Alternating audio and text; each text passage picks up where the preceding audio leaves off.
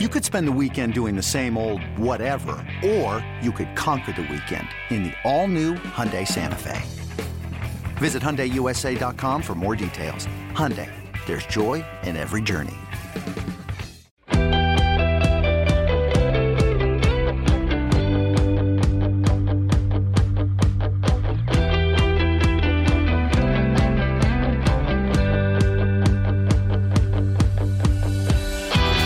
Everybody, welcome into the latest edition of the MLB Extras Yankees podcast. Tim McMaster here, along with our Yankees reporter, Bryan Hoch. Bryan, we're going to uh, continue the positional previews on the podcast today, talking about the bullpen, which could be historically good. We talked about that last year, and it's true enough again this year with a couple of different names. So we'll talk about that. Um, you're already in Florida. You had to get out of New York City in the cold weather, although I will tell you, Monday and Tuesday in New York it was actually in the mid 50s and sunny and pretty warm. But you're by the beach, and I'm in Kansas City where it's 14 degrees. I think you win. You're winning. Yeah, I'm not exactly at the beach, but uh, close enough. Um, the Yankee minor league complex. Um, you know, it's not exactly a hot spring break destination, not like Clearwater or whatever, but uh, yeah, can't complain about the weather. 75 and sunny, and a ton of players down here. I'm, I'm impressed by the early turnout. Um, I, I, think there's a lot of guys who are hungry to make an impact or kind of reclaim their stock in some cases. So uh, there's been a lot of activity over at the Himes Avenue complex. It's been fun to watch. Oh, one more thing we need to get to before we get to the bullpen, and that is uh, Aaron Judge did some talking this week, and somebody asked him about Bryce Harper. Um, and he didn't squash any rumors, that's for sure. He basically said, "Oh, we would figure it out. We'd welcome in him with open arms." Let's listen to Judge, and then we'll react. Yeah, anytime you can add an MVP to a team, it's going to make them better. You know, so it's. Um, it just all depends on where he wants to go, man. You know, Machado, Bryce Harper, any of them, man. He's got more speed than me, man. He's, yeah, wherever he wants to play, wherever he wants to play, we'll make it work. Probably not what Bryan Cashman would have told Aaron Judge to say, but uh, it is what it is. And as long as Bryce Harper is still a free agent, Brian, we're going to continue to hear teams like the Yankees um, thrown into rumors, even if they don't want any part of it. Well, you know, uh, first let's start with the judge thing. What else is he supposed to say there? Is he supposed to say, no, I don't want Bryce Harper in the Yankees outfield, and I absolutely would not want to play alongside him? I mean, that that's silly. Of course, Harper makes the Yankees better, and if he did wind up in the Bronx by some turn of events, same as Manny Machado, I mean, they would welcome him with opening arms. I think that uh, for the players, from a player's perspective, they want the best possible players on the team because they want to win the World Series. Now, uh, you talk about a lot of other things, and then you get into the business side of it, and then you start to kind of pick apart why a huge contract to one player can be an albatross and cannot work. But that's for the front office to think about. The players always want the best possible players on the field, and then they'll figure it out later. So I, I, have no problem with what Judge said. I didn't really have a problem last spring when he kind of openly lobbied for Manny Machado to be a Yankee.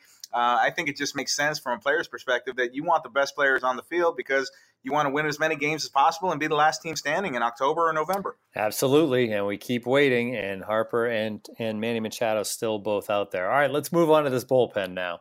Um, it's going to be a good one. The question is how good at the end of the day. And there's some a lot of articles about out there with advanced metrics saying this is how good it could be. It could compare to this team or that team.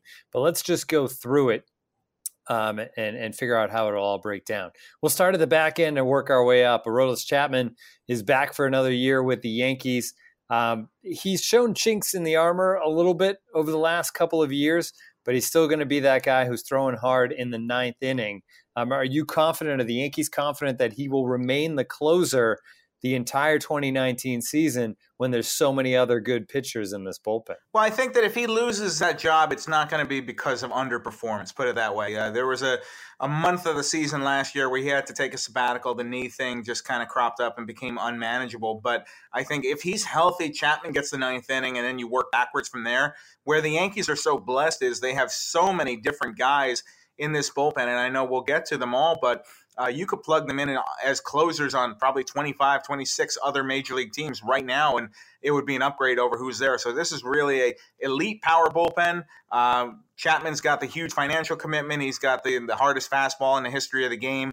Uh, so he gets the ninth inning, but uh, there's certainly a lot of capable options that can fill in behind him or take over if they have to. All right, let's get to some of those options um, because when you think about the next kind of group of guys in that bullpen, your Dellin Betances, Adam Ottavino, Zach Britton.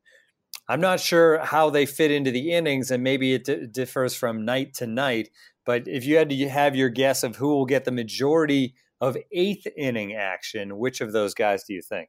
You know, I asked Larry Rothschild that today, and he said it's still too early, and you still have to go through spring training and figure out which guys are throwing the ball well at the end of camp. But how about this? Zach Britton has changed his name to spell it Z A C K, so he's already picked up his first K of the offseason or, or the new season. Thank you very much. Um, I, I, think that Dellin Betances is going to get first crack at the eighth inning and then you can fill in Ottavino, Britton, uh, leading up to him. Chad Green had huge strikeout stuff a couple years ago. Kind of took a little step back last year, but still very serviceable. So I, I think that, and, and, let's not sleep on Jonathan Holder either. I, I, think Jonathan Holder did a nice job last year, kind of continued to raise his stock. Uh, he belongs in that conversation as well. So if you're going to go, uh, a starting pitcher hands the ball after six innings um, or five innings even you, have got a lot of ways you can mix and match. You can go batter by batter, lefty, righty. So far, we still don't have that uh, kind of decree from the league office that you have to face three relievers. So you can match left on left, right on right. And uh, the Yankees got some good ones out there, but they've also got lefties who can get righties out and vice versa. So there's a lot of uh, dominance in that bullpen, a lot of different ways that it's going to work for Aaron Boone. And I, I think it's even stronger than it was last year. And it was a pretty good bullpen last year. Yeah, it's funny you brought up the Zach Britton thing. Apparently, his name's always actually been with a K, but he never really noticed that that people were spelling it with an H, and uh, and now it will be officially changed. So I look forward to that. That's weird. I I mean, if if people spell my name with an I, I notice. I promise you, I do. So uh, maybe he just didn't want to make a stir. Or, I, I, can't wait to ask him about it in person. I'll tell you, but it, it's a it's a strange thing, but if that's how he wants it, that's fine. You know, the Yankees have a bunch of those where uh, CC Sabathia got rid of the initials in his name after he came over to the Yankees, but um, DJ LeMahieu is another one of those guys. So, um, you know, hey, however you want to see it in print, I, I, guess that's the most important thing. Yeah, the Yankees lead the league in lack of periods. Um, before initials, but DJ they have J.A. Happ, who does have the periods, who does, so, you know, but you know. doesn't pronounce them separately. So no, yeah, we can we can talk about this all day, couldn't we? Yeah, we could. All right, fun with names. Anyway, sometimes guys come up as rookies and don't want to rock the boat and say anything and stay quiet, and then down the road they end up uh, making the official change. All right, so Britton's the lefty there, along with Chapman, as far as lights out guys. Um, do you think? They care? Does he end up facing more lefties because he's a lefty? Or, I mean, he's a guy who was the best closer in baseball a couple of years ago.